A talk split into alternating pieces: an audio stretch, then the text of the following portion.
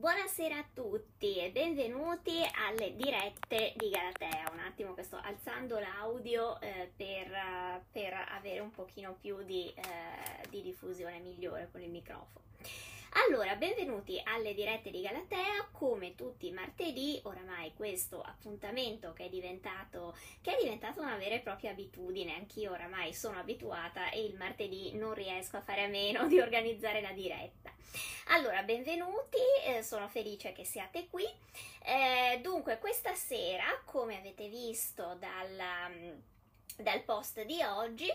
eh, ci occuperemo eh, dell'avvenimento del giorno perché in realtà eh, si tratta dell'avvenimento ehm, diciamo del giorno eh, del, del, del, settembre appunto dei primi giorni di settembre del 9 avanti Cristo in cui si consumò in eh, Germania eh, la cosiddetta strage di Teutoburgo la strage di Teutoburgo che è qualcosa di molto di più di una battaglia romana. Insomma, la storia romana è una, un'enorme eh, sequela di grandi battaglie e quindi la storia militare romana sicuramente la storia militare ha un grosso peso nella storia romana. Ma Teutoburgo è qualcosa di diverso perché è una di, di quegli eventi che eh, trascendono solo il valore militare e in qualche modo sono dei nodi o delle svolte eh, una, della storia di una civiltà. In qualche modo, anche se può sembrare molto strano, perché poi non fu una, ehm, una battaglia, ehm, diciamo così, consumata all'interno di una eh, guerra o di uno scontro per il potere, come magari potevano essere state Farsalo, come potevano essere state Filippi e così via. Ma si trattò di una di quelle date che in qualche modo cambiano il corso della storia successiva. Ora, ehm, io mi rendo conto che quando si parla di Teutoburgo vado a sfrucugliare, eh, come dire, dei, dei, dei, grandi modelli, perché è uno dei, mh, degli avvenimenti storici che ha... Ehm, che ha in qualche modo trattato più a lungo Alberto Angela, quindi sto toccando un mostro sacro, però diciamo così che cercheremo di dare un resoconto di questo avvenimento non tanto centrato sulla battaglia in sé, anche perché ovviamente Alberto Angela aveva la possibilità, avendo Mamma Rai alle spalle, di ehm, andare fisicamente sui posti di far vedere anche cosa era successo praticamente metro quadro per metro quadro, mentre la vostra Galatea, almeno per ora, fino a che non riesco a sposare il famoso miliardario, mi devo accontentare della mia eh, libreria di sfondo e della mia cameretta diretta quindi e del mio studio. Quindi insomma i nostri mezzi sono sicuramente più ridotti, ma cercheremo di eh, raccontare comunque questo evento eh, cercando di spiegare anche chi erano i protagonisti e eh, quali sono state le conseguenze. Allora, eh, innanzitutto bisogna capire una cosa, quando si parla di Germania e di rapporti con i germani, eh, in qualche modo si ha l'idea che i romani e i germani avessero avuto poco da fare, a, a che fare nel corso della loro storia che è un'idea non del tutto corretta, nel senso che in realtà Roma e i Germani avevano alle spalle una conoscenza ehm, lunga e anche abbastanza approfondita nell'età appunto augustea in cui eh, accade la, ehm, la, strage di Teutoburgo. Eh, era dai tempi di Giulio Cesare che eh, c'erano state una serie di spedizioni eh, contro i germani che però erano state in qualche modo ehm, eh, legate quasi sempre al fatto di dover difendere un confine naturale che era quello del Reno. Il Reno eh, era una sorta di spartiacque tra il mondo dove i romani avevano esercitato la loro influenza e tutta quella parte invece di Germania più ampia e più eh, selvaggia che era al di là. Eh, Giulio Cesare aveva capito che in qualche modo bisognava far capire ai germani che il Reno era una, diventato una frontiera invalicabile, perché voi dovete pensare che queste tribù germaniche, che poi noi molto spesso distinguiamo fra germani, galli, come se fossero celti, come se fossero veramente dei mondi molto distanti tra di loro, ma in realtà le tribù erano in un universo tanto fluido.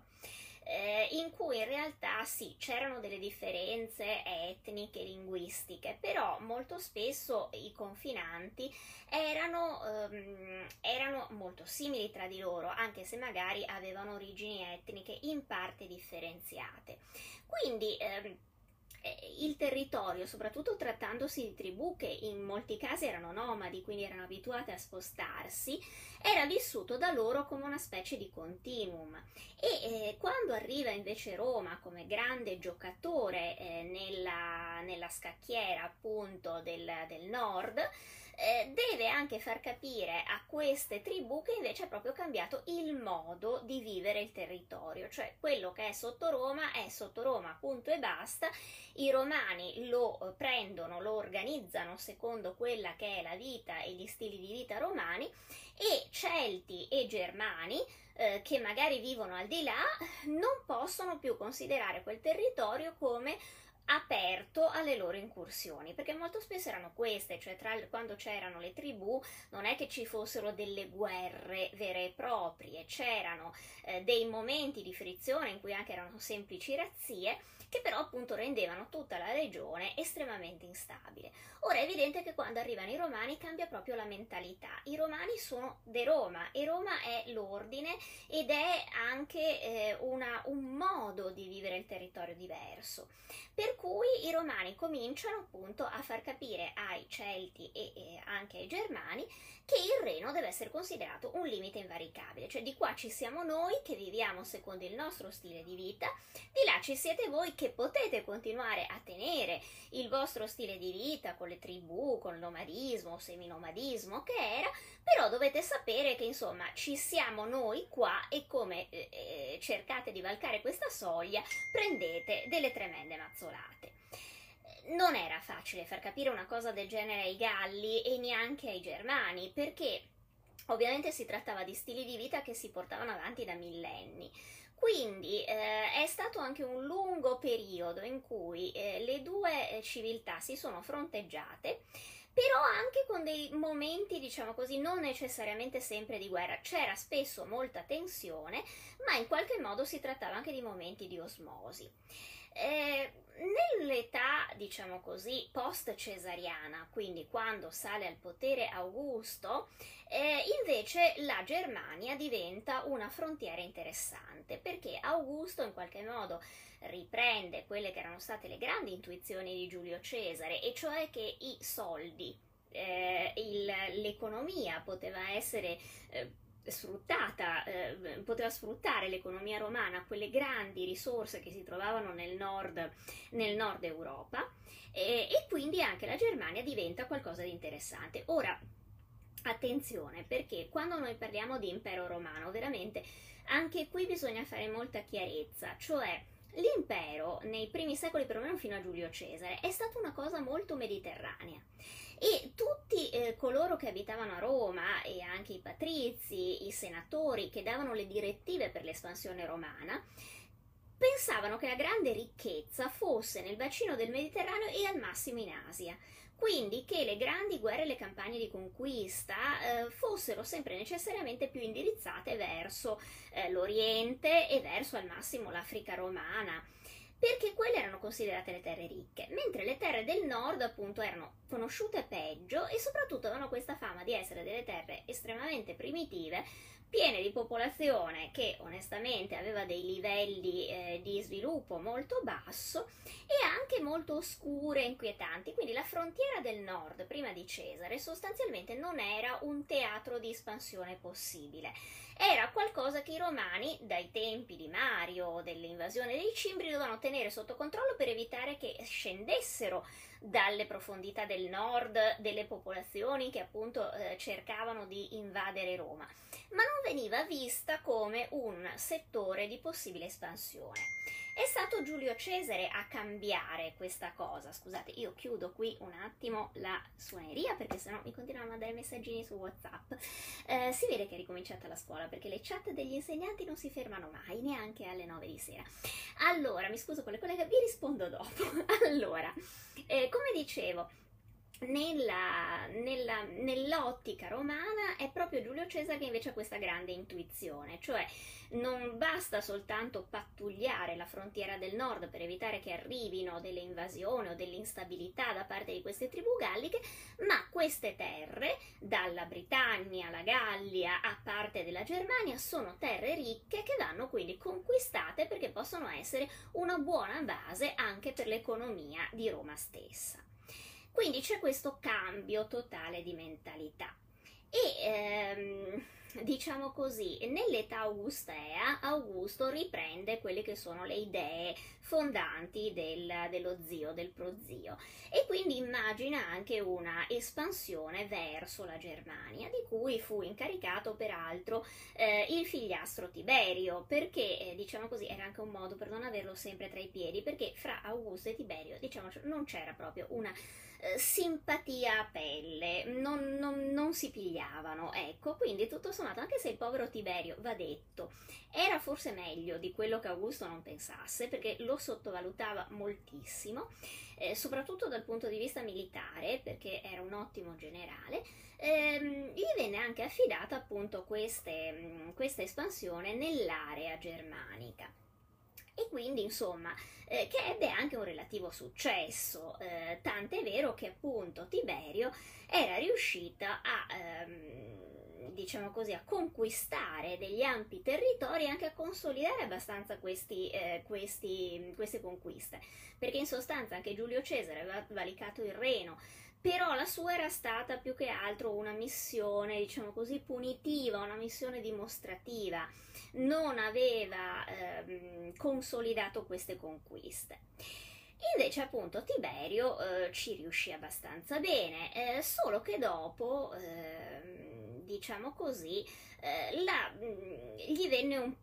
gli vennero un po' tagliate le gambe, nel senso che venne richiamato a Roma per tutta una serie di motivi molto complicati, eh, compreso anche il fatto che a Roma comunque c'erano stati eh, vari problemi anche dinastici e di eh, successione possibile. Per cui insomma Tiberio viene richiamato eh, alla sede centrale, diciamo così,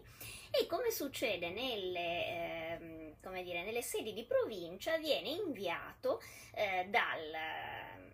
diciamo così, dal, dall'amministratore delegato qualcuno che deve eh, lavorare sul consolidamento di questa conquista così recente.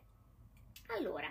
chi fu mandato a eh, risolvere questo, eh, questo problema, che in realtà doveva essere una fase anche abbastanza, diciamo così, tranquilla, perché in realtà la conquista militare era stata fatta, a parte alcune sacche di resistenza, era anche eh, stata un notevole successo quindi appunto non aveva forse più senso neanche lasciare un grande comandante militare sul luogo, ma bastava mandare un burocrate che in qualche modo cominciasse a rodare l'amministrazione per far scivolare via le cose ehm, e integrare questo nuovo territorio negli stili di vita romani. Quindi non venne scelto un generale famoso, non venne scelto neanche tutto sommato un personaggio di primissimo piano, un membro della casa imperiale, un parente anche lontano di Augusto. Venne mandato invece un personaggio che era Publio Quintilio Varo il quale era un uomo che dal punto di vista amministrativo aveva una buona carriera alle spalle, perché era stato ehm, diciamo così, aveva già lavorato eh, nella, nell'Asia, soprattutto in Siria, e quindi insomma era un politico eh, come tutti i romani che si era formato nel Senato romano, ma poi aveva anche gestito dei territori abbastanza complessi come quelli appunto degli, eh, della Siria e dell'Asia, quindi territori ricchi, complessi, eccetera. Però diciamo così, probabilmente eh, aveva un'esperienza che per la Germania non andava benissimo, perché non dimentichiamo che la Siria e tutta la parte dell'Asia che i romani conquistano erano terre di grandi civiltà, quindi eh, non avevi a che fare se non raramente con delle tribù barbare, avevi a che fare con grandi città, avevi a che fare con con un'elite eh, spesso di cultura greca o comunque grecizzata, che era oramai perfettamente integrata all'interno dell'impero e che eh, tra l'altro era un'elite colta e avanzata eh, e allo stesso livello di sviluppo, diciamo così, anzi qualche volta anche di più, per dire, eh, degli stessi romani che andavano lì a, eh, a mettere in ordine le cose. Quindi il povero Quintilio Varo viene spostato, diciamo così, che fare il burocrate a um, Antiochia o in Siria o in Egitto mm, è un pochino diverso che farlo nella uh, frontiera germanica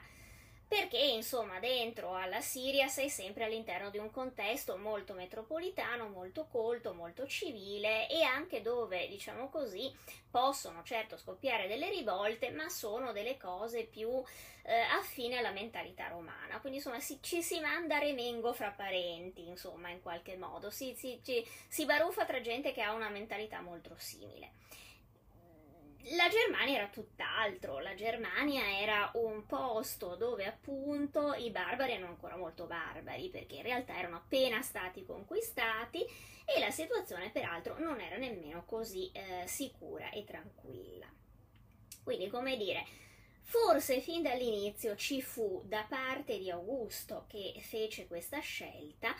ehm, una sottovalutazione o anche una ehm, non completa comprensione di quali fossero le situazioni in cui si andavano a mettere questi funzionari. Probabilmente dovuto anche al fatto che molto banalmente Augusto aveva poca esperienza militare e di conquista, al contrario di Giulio Cesare che era venuto su eh, in mezzo alle battaglie e la Gallia se l'era conquistata palmo a palmo, Ottaviano oggettivamente era un grande personaggio dal punto di vista dell'intuito dell'amministrazione del potere, ma non aveva un'esperienza diretta di come si possono gestire dei, con- dei territori appena conquistati. E quindi forse lui ha dato per scontato che ehm, ci volesse un personaggio che, che, avesse delle caratteristiche di tipo più amministrativo e burocratico, non rendendosi conto che invece il territorio era ancora in una situazione davvero molto fluida. E soprattutto che eh, i eh, capi delle tribù, perché non dimentichiamo che il potere romano, noi quando diciamo i romani conquistano i territori, Molti hanno l'idea che i romani arrivassero con le legioni, spaccassero tutto, eh, ammazzassero i barbari e si prendessero il territorio. Che era quello che anche succedeva, per carità, ma non sempre e non solo. Il potere romano in realtà è più simile alla piovra, cioè si insinua con i suoi tentacoli ovunque, stringe molto spesso in anticipo una serie di alleanze con le tribù e con le elite eh, che comandano queste tribù e poi eventualmente se riesce a controllare la cosa attraverso questo sistema, bene. Se invece nascono appunto delle rivolte militari e dell'instabilità politica, allora si passa alla conquista eh, vera e propria e allora non ce n'è più per nessuno, si massacra allegramente tutti coloro che non accettano le leggi di Roma. Però, come dicevo, ehm, per portare avanti una, eh, anche una, un'opera di questo tipo, che è un'opera diplomatica, ma che soprattutto è un'opera di grande seduzione, perché richiede che il rappresentante del potere romano, che eh, si mette in mezzo a queste tribù, prima come mediatore, poi anche come come referente, come protettore, abbia però un carisma molto forte, perché evidentemente deve riuscire ad imporre un'autorità che non è solo un'autorità militare, ma che è anche un'autorità politica e un'autorità anche proprio mh, di personale appunto eh, considerazione. Giulio Cesare in questo era riuscito benissimo perché lui eh, più ancora che un conquistatore era diventato per molte tribù e per molti barbari un punto di riferimento politico persino prima che arrivasse alla conquista militare. Metterci Varo onestamente non è era una buona idea. Certo, è facile fare senno di poi, però onestamente, da quello che riusciamo a capire, di quello che ci raccontano le fonti di quest'uomo, non aveva proprio neanche il carattere giusto, perché Varo, detto tra di noi, nelle fonti appare come una persona un pochino respingente, cioè un personaggio che appunto ha sempre lavorato nell'amministrazione, è anche piuttosto presuntuoso, nel senso che è un romano che si sente che arriva come padrone e soprattutto non pare avere una grande capacità di ascolto e di comprensione della situazione che si trova davanti. Forse perché appunto è un burocrate e come bravo burocrate gli hanno assegnato una missione e ha degli obiettivi e sembra un po' uno di quei capuffici che vengono messi a capo di un ufficio. Gli hanno detto che deve produrre tot cose ogni eh, mese, ogni anno, deve arrivare a tot fatturato e lui comincia ad applicare eh, pedissequamente, ehm, a dare ordini, a organizzare il lavoro pedissequamente, ma in qualche modo non si pone il problema di capire se le persone con cui lavora in quell'ufficio sono disposte a dargli una mano. Eh, la situazione dell'ufficio, dell'azienda è tale che ti permette di fare certe cose. Lui ha solo i suoi obiettivi e fissa quelli che può essere molto utile quando tu appunto sei in una situazione tipo la Siria che è abbastanza tranquilla ed è ben rodata ed è un posto molto urbanizzato. Ma quando ti trovi in Germania con tribù di barbari che non sono assolutamente abituati a questa mentalità, a questa mentalità metropolitana, che non sono abituati a ragionare per obiettivi, che non sono abituati a ragionare nemmeno secondo le leggi dell'economia eh, di Roma, ma che sono appunto tribù barbariche, tra l'altro, eh, i barbari, i celti, il Germania hanno anche questa grande capacità di baruffare incredibilmente tra di loro. Ecco, questo tipo di mentalità è quanto di più lontana dalla loro e soprattutto non ti permette di entrare in sintonia con queste persone. Ecco, quella di Varo in Germania sembra proprio un, una disfatta che si basa sulla incapacità di quest'uomo di entrare in sintonia con la terra che dovrebbe mettere in ordine non la capisce, non capisce le tribù, non capisce i loro problemi, lui è lì per ottenere quello che vuole che serve a Roma e pensa che basta dare degli ordini per ottenerlo. E soprattutto parte, dicono le fonti come Velleio, come Carsiodione, eccetera, che parte con l'idea che i barbari vadano romanizzati velocemente e anche in maniera piuttosto brutale e spiccia. Cosa voleva dire romanizzati? Voleva dire che dall'oggi al domani dovevano prendere le abitudini romane come stile di vita, come lingua, come abitudini anche proprio di lavoro e di produzione, che era in fondo quello che Roma faceva sempre, però, diciamo così, i romani avevano questa intelligenza di capire che mh, mm, gli imperi sono anche una serie, nascono anche gli imperi duraturi, nascono anche da una serie di compromessi e ci sono alcuni passaggi in cui non è bene forzare le mani. Non è bene forzare la mano perché altrimenti non si ottiene quello che si vuole ottenere. Eh, I romani sono riusciti a romanizzare molto spesso grandi mm, porzioni di territorio e di Europa, eh, dando però il tempo, il che voleva dire alle volte anche aspettare una mezza generazione, una generazione intera, perché eh, i barbari eh, accettassero le loro regole di vita. Cioè la romanizzazione, anche qui, rientra in quello che ho detto prima, era più non una questione di violenza, come noi siamo abituati forse a pensarla, cioè arrivano le regioni, conquistano e impongono il modo di vita di Roma. In realtà sì, c'era la conquista militare che poteva essere anche molto brutale, ma il resto era più un'operazione di enorme seduzione e di marketing, che, scusate se uso questo concetto, che convinceva piano piano, eh, o anche molto velocemente, eh, i, eh, i barbari o i nuovi conquistati che lo stile di vita romano era il migliore. In sostanza era qualcosa di molto simile a quello che sta avvenendo oggi con la globalizzazione, cioè nessuno in realtà ci ha mai imposto di mettere i jeans, di vestirci con le felpe come gli americani, di portare il berrettino da, bas- da baseball, anche quando noi veramente il baseball manco sappiamo co- come cavolo si gioca, perché in Europa nessuno l'ha mai capito.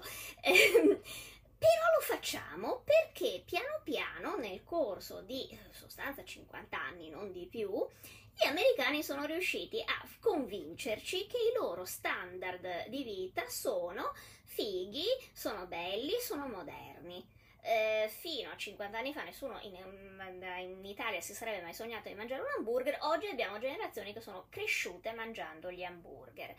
Ecco, questo è la, mm, l'esempio di cos'era la romanizzazione, cioè non era soltanto una conquista militare, era una conquista degli animi e delle, e delle mentalità delle persone, ma era una conquista che si muoveva su un'adesione spesso volontaria. Cioè non c'era nessun, volontario, nessun legionario romano che andava casa per casa a costringere il barbaro a vestirsi con la toga o a imparare il latino. Però il barbaro, nel giro di dieci anni, quando vedeva come fosse più utile vivere dentro le case romane perché erano fatte di mattoni e non erano delle, eh, dei pagliericci eh, abbandonati là, come con i romani, lavorando nell'agricoltura come i romani si guadagnava di più, si produceva di più, come effettivamente le toghe romane erano più morbide, come la vita romana era più bella, eh, come anche i nomi romani, diciamo così, eh, suonavano meglio piano piano si romanizzava, esattamente come oggi noi abbiamo una generazione di ragazzini che si chiamano Kevin, Michael, eh, senza che nessuno ufficiale dell'anagrafe sia andato casa per casa a imporre ai genitori di mettere questi nomi anche abbastanza sconsiderati. Ehm, voglio dire, eh, è una scelta che eh, si deve alla, al bombardamento culturale, certamente, ma anche appunto ad un'adesione a modelli che noi consideriamo vincenti. Allora, eh, ecco, Publio Varo tutto questo non capisce assolutamente cosa sia. Perché dalle fonti ci rendiamo conto che lui arriva con l'idea del burocrate ottuso, presuntuoso e anche abbastanza spiccio perché ha i suoi mm, obiettivi da centrare, deve dimostrare ad Augusto che caspita, lui è bravo a fare le cose, non c'è niente di peggio che l'insieme di questi tre fattori e parte ehm, decidendo che lui deve imporre ai barbari di sbarbarizzarsi velocemente. Naturalmente, eh, quando parti con questi presupposti, quello che ottieni è che tutti, persino quelli che erano, diciamo, molto favorevoli a Roma, eh, ti si rivoltano contro perché pesti dei piedi, perché dai fastidio e perché attacchi, ehm, diciamo così, eh, delle cose che sono dei valori tradizionali a cui le persone eh, affezio- restano affezionate anche se magari a livello razionale non se ne rendono conto. Varo ha questa straordinaria capacità, passatelo, di rompere le palle. Cioè proprio non se ne rende conto, è evidente che non se ne rende conto, però ecco, è proprio l'uomo sbagliato nel momento sbagliato. E a questo punto va anche detto che anche Augusto, che l'aveva scelto e l'aveva inviato lì, e forse è stato uno dei momenti in cui Augusto, che è sempre stato un grande politico, molto intelligente e molto attento ai particolari, soprattutto appunto alla gestione del potere, dimostra di aver preso un granchio favoloso, perché è la persona meno indicata. Naturalmente non è tutta colpa di Varo, perché un uomo da solo non riesce comunque a rovinare completamente una situazione. Evidentemente la situazione in Germania era comunque molto particolare, anche rispetto alla Gallia. I germani avevano avuto molti meno contatti con i romani dei Galli, persino i più barbari tra i Galli in qualche modo avevano una frequentazione con i romani che andava da oltre un secolo, i, i, i germani no. Eh, I germani probabilmente erano molto più chiusi, molto più anche orgogliosi delle loro origini ed erano forse anche, passatemi con un termine eh, veneto, molti più grebani, cioè molto più rozzi da certi punti di vista. Quindi l'arrivo dei romani come conquistatori non già non era stato ben vissuto. La situazione era esplosiva perché evidentemente covavano sotto la cenere soprattutto da parte dei ceruschi, questa, ehm, questa popolazione ehm, che aveva mal sopportato il gioco romano e diciamo così che l'arrivo di Varo non ha certamente migliorato la faccenda. Quindi, eh, come dire, è un po' come mettere un, un catalizzatore dentro un composto che è già instabile, cioè sicuramente eh, il rischio di esplosione diventa enorme. Quindi ehm, diciamo così, che Varo, non, Varo proprio non se ne rende conto. Ci rendiamo conto che dalle fonti, lo dicono e lo confermano tutte quante, Varo passa, cioè proprio non, non si accorge di niente, agli occhi foderati di prosciutto, verrebbe da dire, con un modo di dire delle nostre nonne, proprio non si accorge di quello che gli capita attorno, probabilmente perché è troppo concentrato su se stesso e sui suoi obiettivi e non si rende nemmeno conto che attorno ha una serie di persone di cui si fida e di cui farebbe meglio a non fidarsi affatto. In particolare ehm, eh, il principe dei Ceruschi che è eh, Arminio. Anche qui apriamo una parentesi. Allora, Arminio è un barbaro, è un germano, eh, su questo non ci piove, sarà anche ancora oggi considerato una specie di, di punto di riferimento di eroe germanico ma era stato un germano eh, che era eh, stato eh, allevato, non allevato, ma insomma addestrato all'interno dell'esercito romano. Eh, per, come un asiliario, quindi lui conosceva benissimo tutte le, ehm, le combattimento romano, eh, parlava probabilmente anche latino, eh, aveva servito sotto Roma, e quindi, eh, come dire, aveva questa straordinaria mh, mm, fortuna di aver capito come funzionava l'esercito romano dal di dentro. Perché il problema anche dei barbari era questo, cioè sia i Celti sia i Galli, che poi i Galli sono Celti, insomma sono sempre la stessa popolazione, solo con due nomi diversi, sia i Germani, quando, e anche i britanni per questo, quando si scontravano con Roma, molto spesso perdevano perché avevano una, mh, mm, come dire, una difficoltà nel eh, affrontare le regioni, romane, le regioni romane perché i romani combattevano con un'altra mentalità rispetto ai barbari. E, e quindi i barbari si lanciavano in queste eh, battaglie eh, con molto più, diciamo, cuore che cervello, anche se non è vero, perché anche loro avevano delle tecniche di battaglia. Però, diciamo così, ehm, erano più istintivi, meno programmati, anche perché, eh, essendo quasi sempre delle piccole tribù che si riunivano nel caso ci fosse una guerra comune contro un nemico, ma insomma erano sostanzialmente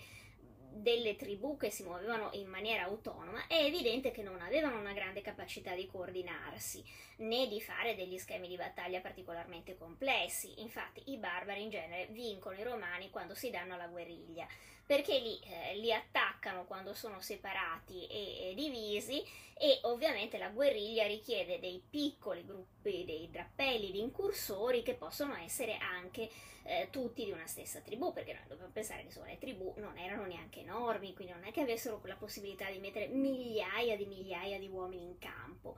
Eh, e di conseguenza, insomma, erano dei piccoli reparti militari a capo eh, del capo villaggio o comunque dei, di, di, di qualche nobile della tribù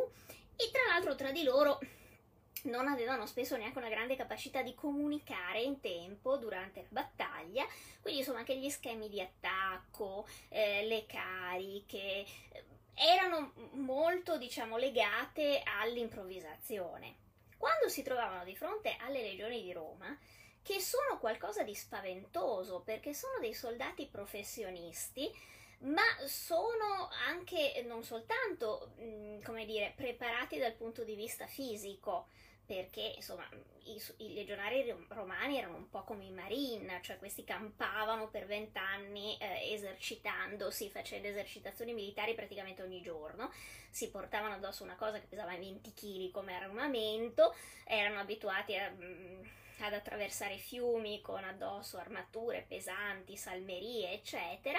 anche quando erano dentro agli accampamenti si continuavano ad allenare e provavano, ma anche dal punto di vista tattico erano eh, capaci di eh, muoversi sul campo di battaglia con una coreografia, diciamo così, con una, eh, con una strategia, con una tattica, appunto, perché le provavano queste cose. Eh, quindi non improvvisavano mai sul campo di battaglia, loro avevano dei, eh, dei, de- degli schemi di battaglia anche perché al contrario dei barbari spesso sapevano anche leggere e scrivere. Quindi dovete pensare che uno scontro con una legione romana è un po' come se, non so, una squadra eh, de, de, de, del massimo campionato, che ne so, della Juventus, si mette o la Juventus o la, la, il Milan, per dire, cioè gente che è un professionista di altissimo livello, che ha in testa tutti gli schemi di gioco, i migliori allenatori, è abituata a tenersi come, una, eh, come un perfetto professionista, ad allenarsi tutti i giorni, eccetera, va a mm, fare la partitella contro... Eh, la, la, squadretta, neanche la squadretta di provincia, ma la, la, squadretta dei ragazzini dell'oratorio, che per carità, certo che hanno maggiore resistenza perché magari sono giovani, sono pieni di entusiasmo e qualche volta riescono anche a fare gol. Però, come dire, gli manca tutto il resto, per quanto possano avere un gran talento, eh, è difficile che riescano ad avere un grande successo. Quindi, insomma, i legionari romani quando arrivavano era una... Eh, erano una macchina da guerra nel proprio vero senso della parola, poi insomma erano supportati dal genio militare che era in grado di costruire ponti, di costruire accampamenti, di fare scavare valli eh, di difesa, di fare opere eh, militari enormi, insomma, mm, cioè in 20 giorni questi sono in grado di tirarti giù un ponte, di tirarti su un ponte che passa il Reno, voglio dire, mm, per cui insomma scontrarsi con l'impero romano, eh, con l'esercito romano, per i barbari molto spesso spesso era sconvolgente per questo, perché non capivano come diavolo facevano i romani a muoversi. E sulla lunga questo era importante. Qual è allora la differenza? Che proprio per questo invece quando si trovano i romani davanti a qualcuno che è sì un barbaro, ma eh, era, eh, era stato allevato e addestrato all'interno dell'esercito romano, per cui ne conosceva il funzionamento, Ecco che lì eh, davvero diventava un problema. Un problema simile loro l'avevano già avuto ai tempi di Spartaco, della grande rivolta servile, perché anche lì Spartaco, prima di diventare gladiatore, era probabilmente un ausiliario dell'esercito romano e infatti riesce a tenere in scacco le legioni che gli mandano contro proprio perché sa benissimo come si muovono e quindi riesce anche a fregarli. Allora, il nostro amico Arminio era un barbaro. Era un barbaro, però era un barbaro che aveva servito contro i romani, sotto i romani quindi era consapevole e anche formato per capire come ragionavano sul campo di battaglia. E di conseguenza questa era la peggiore situazione contro cui i romani si potevano trovare a combattere. Nel frattempo io vedo che nei commenti sta succedendo, eh, credo, una, una, una, un discorso parallelo, perché vedo che siete andati a parlare, scusate mi metto gli occhiali perché altrimenti non leggo, siete andati a parlare di, eh, di cosa bevevano e di cosa mangiavano nell'esercito romano. Vedo che viene citato il garum, che era questa salsa per noi abbastanza terribile, perché era fatta con interiora di pesce lasciata ad essiccare, che i romani mettevano un po' su tutto. Non abbiamo mai capito perché i romani la amassero tanto, insomma, la, la, ricetta è rivoltante, non l'ho mai assaggiata onestamente, però so che ci sono degli archeologi che si dedicano anche alla ricostruzione delle antiche ricette, però onestamente il garum, il garum non ho avuto il coraggio. E tra l'altro c'è qualcun altro che invece parla della posca, che era questa bevanda fatta di acqua ed aceto che, ehm, che veniva data ai legionari. E voi dite perché facevano bere ai legionari l'acqua e l'aceto? per punirli, no, poveretti, in realtà mh, mm, perché c'è un piccolo problema del mondo antico che noi eh, con la nostra tecnologia oramai abbiamo ampiamente superato. Cioè, quando noi parliamo di acqua potabile, noi diamo per scontato che ci sia. Eh, e questo invece non era eh, così scontato nel mondo antico. Quindi quasi sempre nel mondo antico, ma fino mm, diciamo all'Ottocento eh, e, quasi all'inizio del Novecento, eh, molto spesso l- si, si, dava dell'alcol anacquato be- da bere alle persone, anche ai bambini piccoli, per esempio. Nelle nostre campagne era frequentissimo che a colazione ti dessero, dessero ai figli dei contadini un po' di vino anacquato perché? Perché erano tutti degli alcolizzati? No, perché l'acqua era spesso contaminata e quindi l'unica maniera di disinfettarla era quella di aggiungere qualcosa con l'alcol. Di conseguenza, dentro le borracce dei legionari, che spesso dovevano prendere acqua lungo il cammino, quindi non sempre dove c'erano appunto gli, gli, acquedotti romani oppure insomma delle fonti dei pozzi, delle fonti di approvvigionamento sicuro. L'unica maniera per disinfettarla era quella di metterci una quantità di alcol che spesso non poteva essere vino perché ovviamente eh, era costoso ed era dell'aceto. E questo era il motivo per cui all'interno delle borracce dei legionari noi troviamo questa posca che faceva abbastanza schifo, ma eh, che comunque garantiva un minimo di difesa contro la dissenteria, perché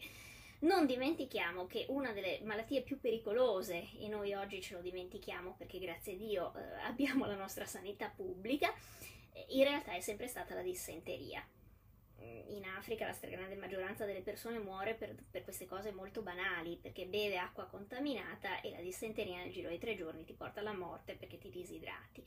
Quindi dobbiamo eh, renderci conto che anche molte delle ricette del mondo antico che noi fanno veramente un po' senso, perché non capiamo perché bevessero e mangiassero queste cose, erano legate al fatto che non avevano frigoriferi e quindi il garum mh, mm, con il suo, diciamo, mh, mm,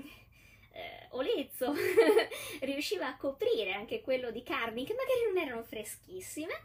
e eh, la posca, anche se faceva abbastanza schifo, era una maniera per bere dell'acqua o del liquido che comunque ti dissetava e che era stato in qualche modo disinfettato. Ecco. Allora, torniamo indietro al nostro eh, Arminio. Quindi Arminio è un principe dei Ceruschi che come capita sempre, spesso, eh, alle elite barbare, viene in qualche modo preso da Roma, Mm, in qualità di ospite ostaggio probabilmente, e viene in qualche modo ehm, allevato all'interno dell'esercito romano e impara le, sue, le, le tattiche di, eh, di combattimento dei romani. Ed è questo che frega i romani perché lui sa esattamente cosa combattere e soprattutto capisce come combatterli. Cioè, al contrario degli altri barbari che avevano sempre cercato lo scontro in campo aperto contro Roma che andare a morire ammazzati e ammazzati anche male perché contro una, reg- una legione, a meno che il comandante non sia completamente cretino, non c'è storia perché è come mettersi a, a, a, cercare di colpire a capocciate un carro armato. Eh, quindi, se uno si mette a combattere contro i romani in campo aperto e ha dietro di sé i barbari con la loro cavalleria e con le loro, eh, per carità, con, eh, con le loro tribù eh, piene di uomini molto vigorosi, ma dal punto di vista organizzativo disastrosi, ehm, non ha speranza di farcela. Non, non, non, non c'è nessuna possibilità reale di venirne fuori. Arminio questo lo capisce, lo capisce perché lui è stato dalla parte dei romani, quindi sa come ragionano, sa come funzionano sul campo di battaglia e quindi capisce che se vuole sconfiggerli deve eh, costringerli a combattere in una situazione in cui loro non hanno il controllo della situazione, in cui loro non possono usare i loro schemi militari, in cui non possono schierare sul campo le legioni e in cui sono divisi in eh, piccoli gruppi. Questa è un'intuizione geniale, ma è anche un'intuizione devastante per Roma, perché a quel punto si segna proprio la fine del povero, eh, del povero Quintilio Varo. Eh, perché appunto Arminio lo, lo attira in una vera e propria trappola nella selva, nella foresta di Teutoburgo, che si trova nella bassa Sassonia, fra la bassa Sassonia e la Renania, eh, dove appunto c'è un territorio conformato in maniera che è il peggiore punto possibile per i romani per essere presi di mira. Perché si tratta di una foresta e quindi hai scarsa visibilità per dare ordini varie, eh, eh, alle varie, eh, ai vari manipoli, alle varie centurie. Non si vedono, non si sentono. Eh, perché appunto è una foresta, quindi non puoi schierare la legione al, al, completo, devi dividerla in piccoli gruppi. E non è un periodo in cui tu hai i cellulari per poter tenere, o comunque walkie-talkie per poter tenere eh, i contatti tra le varie unità. Eh, quando tu sei in mezzo a una foresta, se poi per giunta, come succede a Teutoburgo, il tempo è anche infausto perché piove e si alza la nebbia, quindi la, la visibilità è nulla, è facilissimo isolare le varie unità romane e a quel punto, scusatemi il termine, sono fottuti, perché i romani quando non si possono chiudere a testuggine, non possono usare il grande rullo compressore che sono le legioni, sono, eh, sono molto più indifesi, perché per esempio i romani non hanno una buona cavalleria, non ce l'hanno mai avuta nel corso di tutta la loro storia e di fatti in genere l'appaltano ai barbari.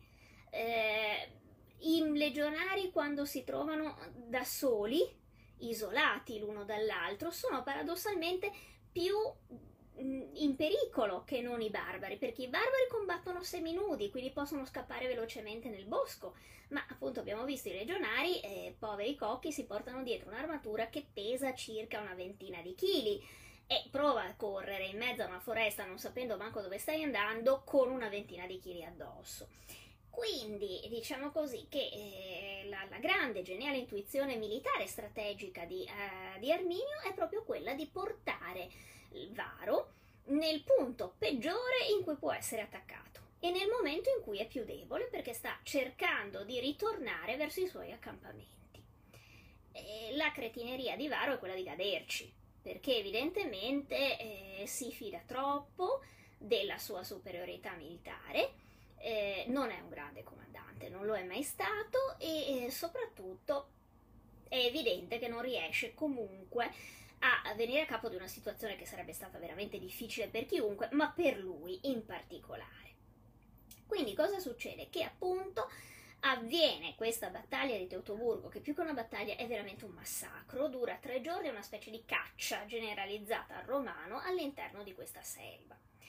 E per Teutoburgo eh, verrebbe da dire che per i romani sarà una specie di shock come possono essere state le Twin Tower per gli americani. Cioè è il momento in cui vengono colpiti in maniera improvvisa e inaspettata, perché pensavano di essere già vincitori su quello scenario, e quindi eh, vengono veramente tramortiti. Tramortiti perché poi perdono tutto, perdono tre intere legioni, che sono tantissimi uomini, più 5.000 ausiliari, più tutta la gente, l'indotto che attorno a delle legioni che si stavano muovendo c'è sempre, quindi mercanti, servi al, al, al, seguito, persino donne, prostitute, insomma, che si muovono, famiglie che si muovono dietro a questi legionari. Ed è un massacro terrorizzante dal punto di vista anche proprio del, del, tipo di racconti, del tipo del massacro che viene portato avanti, perché i barbari usano anche l'arma del terrore, cioè inseguono i, gen- i, legionari, ma non si limitano ad ammazzarli, li ammazzano male, li uccidono cavandogli gli occhi, tagliandogli le mani, torturandoli prima, qualcuno forse lo lasciano scappare apposta perché vada a raccontare cosa è successo. Cioè è veramente un'operazione, è una carneficina, è un massacro, ma un massacro non rende bene l'idea. È un massacro programmato per ingenerare terrore in chi lo sente raccontare per diventare una sorta di film horror, una leggenda nera che eh, perseguita i romani al di là del fatto concreto.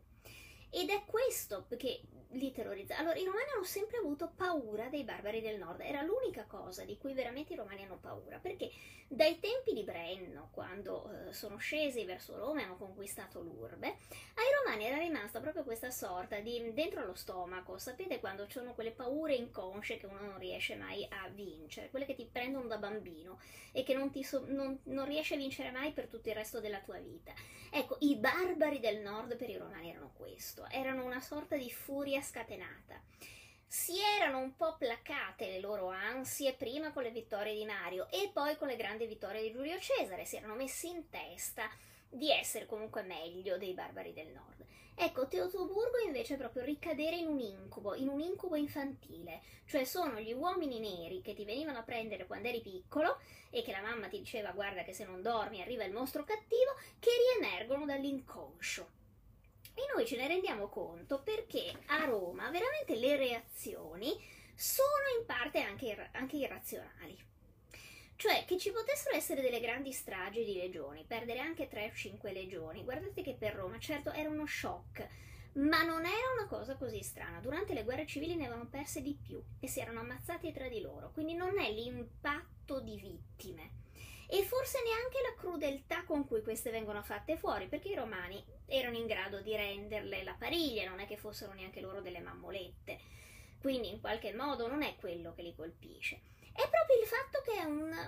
uno sbucare fuori dalle loro più antiche ancestrali paure di nuovo l'uomo nero che è lì pronto ad assaltarli. E quindi perdono la testa. È l'unico momento della sua vita in cui persino Augusto perde il suo rinomato self-control. Insomma, Augusto non è un uomo che, diciamocelo francamente,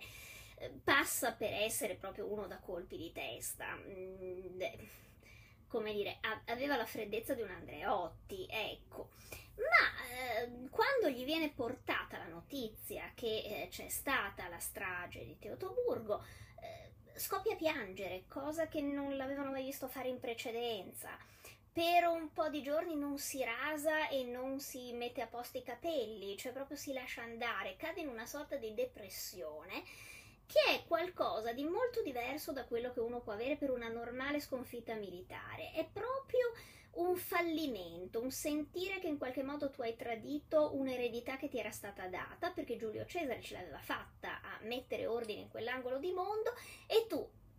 invece no. Quindi è proprio un fallimento anche anche, anche, anche, personale, che lui fa fatica, proprio fatica fisica a vincere e che lo porta anche a reagire in maniera sconclusionata, contando che Augusto appunto era un calcolatore molto freddo e molto distaccato, fa delle cose assurde, oltre che non rasarsi, piangere, dare le capocciate in giro per eh, i corridoi della legge dicendo Varo, rendimi le mie legioni, ehm, per esempio fa una mossa irrazionale perché lui aveva presso di sé come guardia personale e, e, altri ce n'erano presso altre famiglie romane, una guardia di Germani, eh, che erano suoi soldati e che insomma tutto sommato anzi erano delle persone di fiducia perché eh, se li portavano dietro come appunto guardie personali, bodyguard diremmo oggi. E lui improvvisamente li guarda talmente terrorizzato, ha talmente la paura che questi possano essere in combotta con Arminio e che possano ribellarsi, che addirittura improvvisamente da un giorno all'altro li manda in esilio in delle isole perché non li vuole più, acco- più, più vicino. Quindi è proprio un perdere il controllo più che altro. Eh, mi chiedete se Varo fu ucciso in battaglia. Varo morì in battaglia ma si suicidò nel senso che eh, capì che eh, quando stava per prenderlo prigioniero preferì mh, mm, uccidersi da solo perché aveva visto cosa facevano gli altri prigionieri, quindi probabilmente decide che è meglio morire eh, per propria mano che finire eh, torturato malissimo. Dunque, Augusto quindi ha questo crollo nervoso e veramente per un po' sembra, cioè forse anche gi- ingigantisce quella che è una, una, una, una sconfitta, perché diciamocelo, Teutoburgo è una grande sconfitta, certo, ma ripeto, si era visto di peggio e addirittura i romani si erano ammazzati molto di più tra di loro facendo un grande numero di vittime, per dire, durante le guerre civili erano morte molta più gente di quanto muore a Teutoburgo. Ma eh, Augusto stesso forse la trasforma in una, una debacle totale, perché lui perde la testa e probabilmente proietta appunto su questa eh, sconfitta un alone di epicità che dopo le resterà appiccicato per tutti i secoli a venire.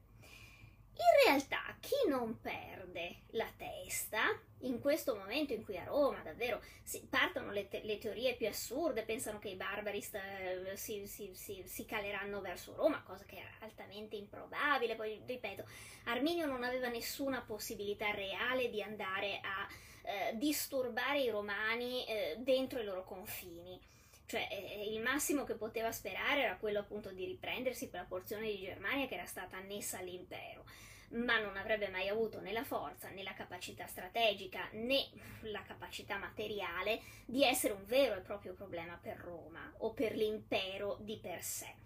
Quindi insomma questa cosa è veramente una, partorire una serie di, di, di, eh, di fantasmi dalla propria testa.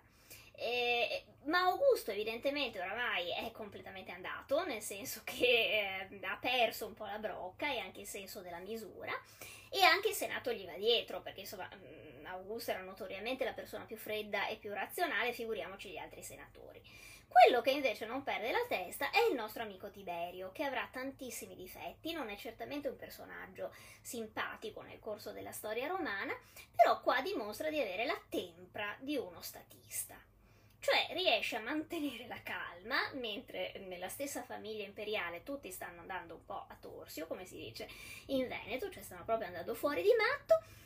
e viene mandato in Germania, cioè torna in Germania perché lui c'era già stato, anche perché è l'unico che ha un po' di esperienza sul campo di cosa vuol dire andare in Germania. E infatti eh, riesce a venire a capo della situazione. Non è facile, Arduino certamente, eh, com- scusatemi Arduino, Arminio ogni tanto sbaglio i nomi anch'io. Arminio evidentemente combatte, anche qui si capisce che è un uomo che di propaganda e di guerra psicologica ne sa molta. Perché per esempio lui recupera il corpo di Varo, lo fa fare a pezzi e fa portare la testa, la, la fa gettare eh, a Tiberio proprio per indicare questa crudeltà, ma anche dietro questa crudeltà ci vedi una voglia di propaganda politica, cioè di uno che sa come eh, come colpire la psicologia della, dell'avversario. Però Tiberio non prende botta, nel senso che puff, ehm, è un comandante molto, forse non geniale e intuitivo, però è buono, è molto buono sul campo, molto sveglio. E quindi eh, con la sua metodicità veramente molto romana in questo, arriva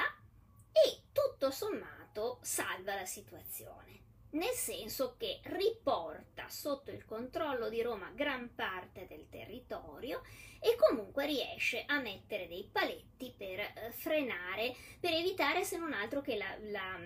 la rivolta dalla Germania arrivasse a incendiare anche la Gallia. Quindi da questo punto di vista Tiberio è una roccia e eh, ed è anche un momento in cui effettivamente si gioca le sue carte per dimostrare ad Augusto, che rispetto non lo aveva mai amato, di avere il carattere giusto per poter essere il suo successore. E infatti, subito dopo le campagne germaniche, Tiberio, dopo aver penato il penabile, poveretto, perché gli hanno fatto sudare in tutte le maniere, viene finalmente accettato in qualche modo da Augusto come legittimo successore.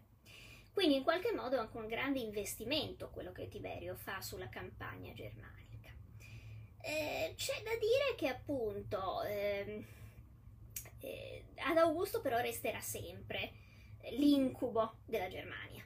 Tant'è vero che nel suo Res Geste, per esempio, eh, darà precise istruzioni perché non si tenti più di espandersi verso quelle, eh, quelle, quelle terre e sconsiglierà Tiberio di provare a fare delle nuove campagne. Eh, però insomma la strage di Teutoburgo resta pesante, è una specie di macigno sulla coscienza romana. È una di quelle cose che richiede una vendetta, è un po' come, non so, eh, gli americani che sentivano il bisogno di andarsi a riprendere Bin Laden dopo le Twin Tower perché bisognava rimettere a posto l'idea che sì, i padroni del mondo possono essere sconfitti, però si vendicano e sanno rispondere. E bisognerà però aspettare eh, la generazione successiva, quella di Germanico, cioè del nipote di Tiberio, perché è figlio di suo fratello Druso, che appunto farà una eh, campagna anche lì in Germania, diventando peraltro eh, l'idolo delle regioni, riprendendosi finalmente in maniera stabile i territori e eh, ottenendo la grande vittoria. Grande vittoria che viene eh, in qualche modo sancita da una cosa che non è una, vittor- una vera e propria campagna militare, ma è un momento in cui Germanico con le sue regioni va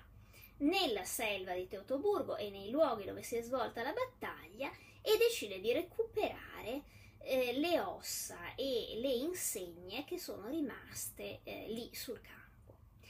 E questo è uno dei passi più belli del, di Tacito, che racconta questa, questa sorta di archeologia sul campo, perché praticamente loro arrivano con le legioni e passano in questo scenario, oramai sono passati diversi anni quindi, e arrivano in questo luogo che è un luogo devastante, inquietante e terrorizzante, sembra un pezzo di Stephen King. Perché c'è in questa selva, loro trovano gli scheletri dei legionari, le ossa che sono spolpate e biancheggiano al sole, le armi abbandonate, le corazze che portano i segni dei colpi e addirittura gli scheletri dei legionari che sono stati attaccati ai, ai tronchi, eh, trapassati dalle lance, torturati evidentemente, appesi, lasciati lì come dei moniti. Li recuperano e li porteranno ad una degna sepoltura, perché per, per tutti i pagani l'idea che il corpo insepolto, che non ha avuto un funerale, che non ha avuto un commiato e un addio, eh, è destinato appunto a vagare eh, senza trovare mai pace. Gli, gli, antichi non credono granché nei premi nell'aldilà, però sono molto legati a questa cosa che i morti, se non vengono onorati, non possono trovare pace, sono costretti a rimanere a vagare sulla terra. E quindi in qualche modo questa campagna, diciamo, di recupero di Germanico è un modo proprio per chiudere la vicenda. Chiudere una vicenda che era rimasta una ferita aperta all'interno della storia romana. Certo, Augusto non farà mai in tempo a conoscere questa cosa e, e, e, poi anche Germanico peraltro farà una pessima fine, povero Cocco, però diciamo così che eh, perlomeno si chiude una, una, una ferita dolorosa per i romani che in realtà però resterà sempre aperta perché eh, i romani continueranno a guardare con enorme terrore alle popolazioni del nord, non si finiranno mai completamente dei germani, neppure quando la eh, Germania sarà in realtà pacificata, perché noi quando poi parliamo di Germania dobbiamo pensare che anche delle grandi città tipo Maganzia, Cum, cioè lo stesso Traiano era governatore della Germania e quindi insomma non era un posto eh, così, così barbaro era profondamente romanizzato. Beh, del resto Sant'Ambrogio era nato a Treviri, quindi sono anche del tardo antico. Eh, però chissà perché poi nell'immaginario la Germania resta sempre la terra dei barbari che non si sono sottomessi a Roma. Eh, fu chiamato germanico rispondendo a una delle domande perché appunto era un cognome ex virtute, cioè derivava dal fatto che lui aveva avuto delle vittorie contro i germani. Eh, I cognomina romani si dividono in due grandi famiglie, sono quelli cognomina, diciamo così, che determinano, sono determinati da una qualche caratteristica fisica, tipo Balbo, mh, mm, oppure Bibulo, colui che beve, o un antenato, insomma, vinazzato, Cesare, nato da un parto cesareo, non probabilmente lui, ma un antenato, eh, oppure cognomina ex virtute tipo Scipione l'Africano perché appunto aveva combattuto in Africa oppure appunto Germanico perché era eh, stato, eh, stato il comandante che aveva trionfato sopra i Germani. Nel caso dei cognomina ex virtute venivano presi in genere dopo aver fatto il trionfo e erano un modo, proprio era un'aggiunta al nome ufficiale, per cui diventavano proprio il nome ufficiale della persona. Allora, come dicevo, quindi eh, Germanico per questo grande successo chiude in qualche modo questo percorso, ma il metus, cioè il terrore irrazionale nei confronti delle popolazioni del nord e dei germani in particolare, rimarrà sempre nel subconscio dei romani, perché, diciamo così, da questo punto di vista loro non hanno veramente mai superato Teutoburgo. Allora, io mi rendo conto che come al solito ho passato un'ora, quindi decisamente abbiamo superato la solita soglia delle dirette, anche la soglia dell'attenzione. Spero che eh, appunto vi sia piaciuta la diretta. Ora scorro velocemente le domande perché io le ho viste mentre scorrevo, ma senza occhiali non le vedo, quindi eh, c'è il rischio che comunque non ne abbia salvata qualcuna. Se non rispondo a tutte qui, io ovviamente poi vi rimando, eh, rispondo nei commenti domani. Allora, sì, a parte la posca che ne abbiamo parlato. I gusti dei romani erano terribili, sì, come abbiamo visto erano anche molto legati anche però a dei momenti, a delle, a delle necessità, diciamo così, anche sanitarie che noi oggi non capiamo perché non abbiamo più quei problemi. allora, è stata questa la debolezza prevedibile dei romani, si basavano troppo su precise strategie militari e manovre, ma non si sono stati in grado di affrontare l'imprevisto, non solo Spartaco. Anche Annibale giocò sulla sorpresa e sul sorprenderli. Sì, oddio, non è vero che poi fossero così incapaci di gestire gli, inter- gli imprevisti. Cesare era bravissimo a gestirli anche tantissimi altri militari romani e comandanti romani sapevano gestire benissimo gli, gli, gli imprevisti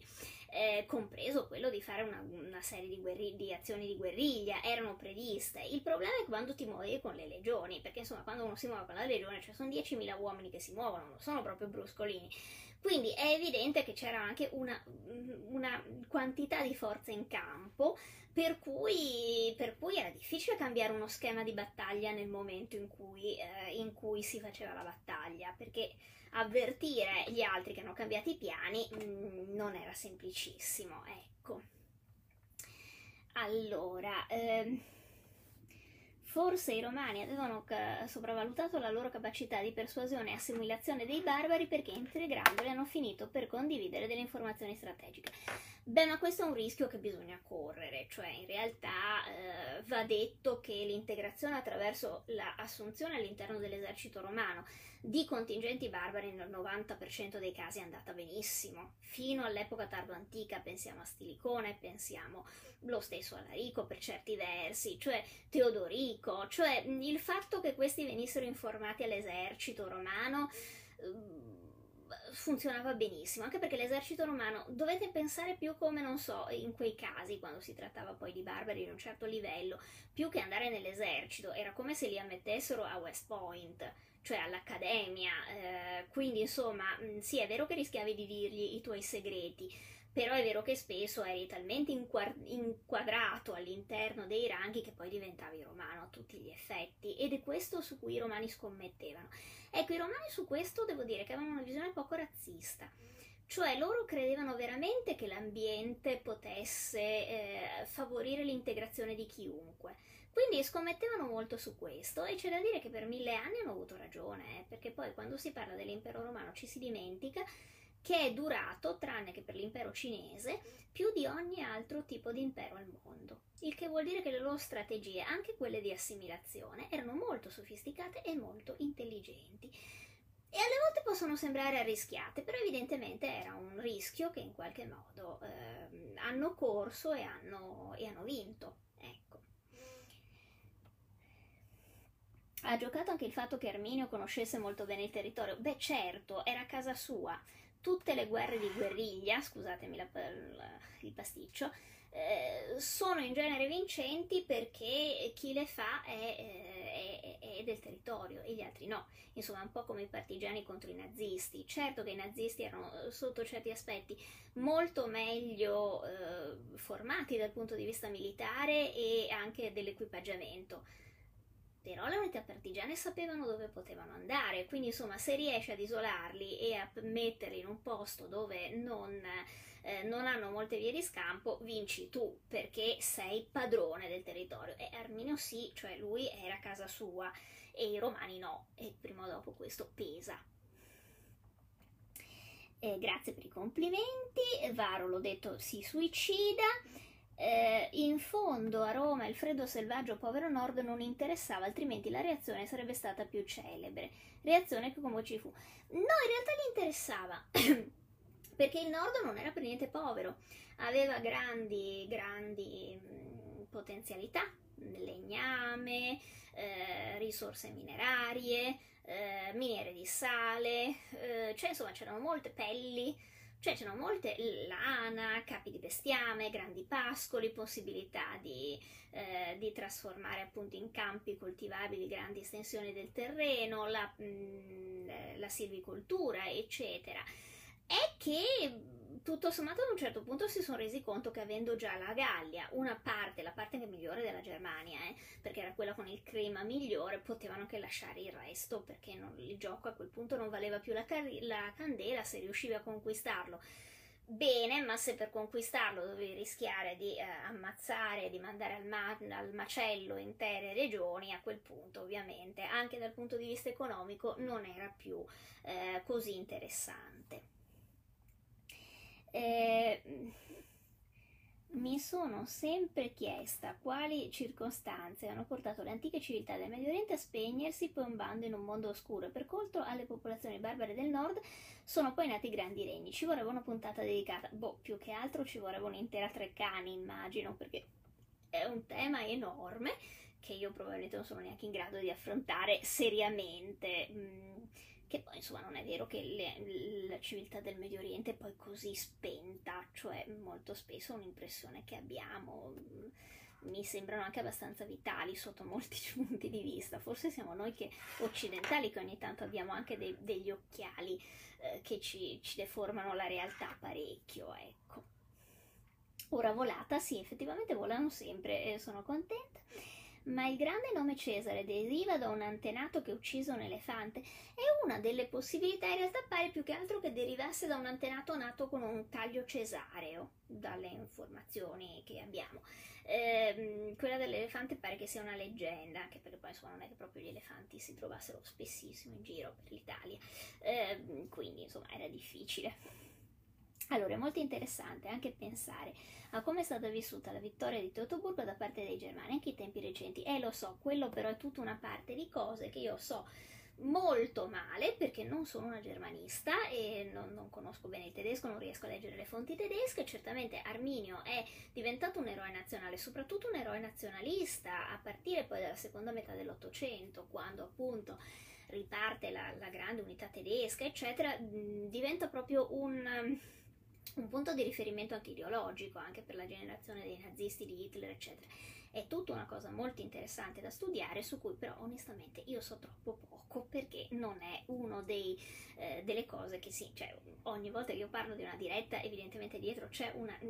uno studio abbastanza approfondito della cosa che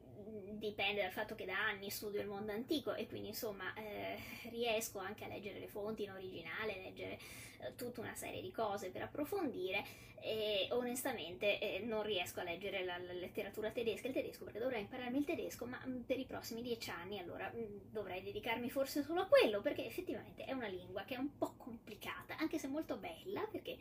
io la trovo molto interessante, soprattutto dal punto di vista delle opere, però non mi è mai riuscito, quindi eh, diciamoci che sarà per un'altra vita forse, anche se è un, un tema estremamente interessante. Allora, ehm, grazie, conosco i posti, beata te, perché devono essere bellissimi da quello che ho visto. Allora, eh, dunque, oddio, non so cosa vuol dire HLH, non ho idea scusatemi, non ho capito il commento. Allora, ehm, Abbiamo una visione eurocentrica, beh sì, qualche volta sì, eh, devo dire che ce l'abbiamo un po' tanto eurocentrica. Eh, che i romani questo per esempio non ce l'avevano perché invece avevano una visione molto più mediterranea e molto più ampia della nostra ed è quello che mi piace molto tra l'altro del mondo antico. Allora, io vi ringrazio per essere stati qua con me per più di un'ora, anche perché siete stati tantissimi, perché siamo stati più di 100 alle volte questa sera, abbiamo avuto dei picchi notevoli. Lascio ovviamente, come sempre, il video eh, che si può rivedere in seguito sulla pagina eh, di Galatea sentitevi liberi di condividerlo con chi volete, con gli amici, inviarlo per mail, il link, fate quello che volete, insomma lì prendetelo, condividetelo tutti, eh, sono molto ecumenica questa sera. Allora, ehm, così insomma facciamo girare le dirette di Galatea e, mm, e, saremo sempre di più sulla pagina, peraltro io vi volevo tanto ringraziare perché questa settimana abbiamo superato i 17.500 follower della pagina. E quindi io ho preso ad altre cose, inizio di scuola eccetera, non l'ho neanche scritto, ma ve lo dico questa sera, siamo in 17.500 e un paio di post questa settimana hanno sfondato la soglia dei 1000 like. Quindi veramente io sono commossa perché siete tantissimi e likeate i pezzi com- mm, come non si era mai visto prima, quindi grazie per seguirmi con tanto affetto e condivideteli e spammate il, nom- il nome di Galatea in giro, così saremo sempre di più. Poi eh, a tra poco, diciamo nelle prossime settimane, ci saranno anche degli interessantissimi eh, sviluppi per quello che riguarda eh, tutta la faccenda di libri, perché sta per arrivare Giulio Cesare e poi ci saranno anche delle altre novità. E vi ricordo che giovedì ci saranno le, chiacchier- le chiacchierate di Galatea che appunto sono questo format di interviste. Questo giovedì avremo una persona veramente squisita, perché avremo un'intervista con Giorgio Zanchini, che eh, voi conoscete tutti perché ha la rubrica eh, di eh, storie e libri eh, su Rai 1 e che ci verrà a trovare per raccontarci appunto come si raccontano e come si eh, spiegano i libri in televisione. E quindi siccome Giorgio fra l'altro è una persona adorabile io vi invito a seguire la diretta perché merita sicuramente anche solo per vedere lui. E, ehm, e io intanto mi preparo le domande da fargli. Io intanto vi saluto tutti vi ringrazio ancora e bacioni bacioni bacioni. Grazie per essere stati con me. Ciao ciao ciao ciao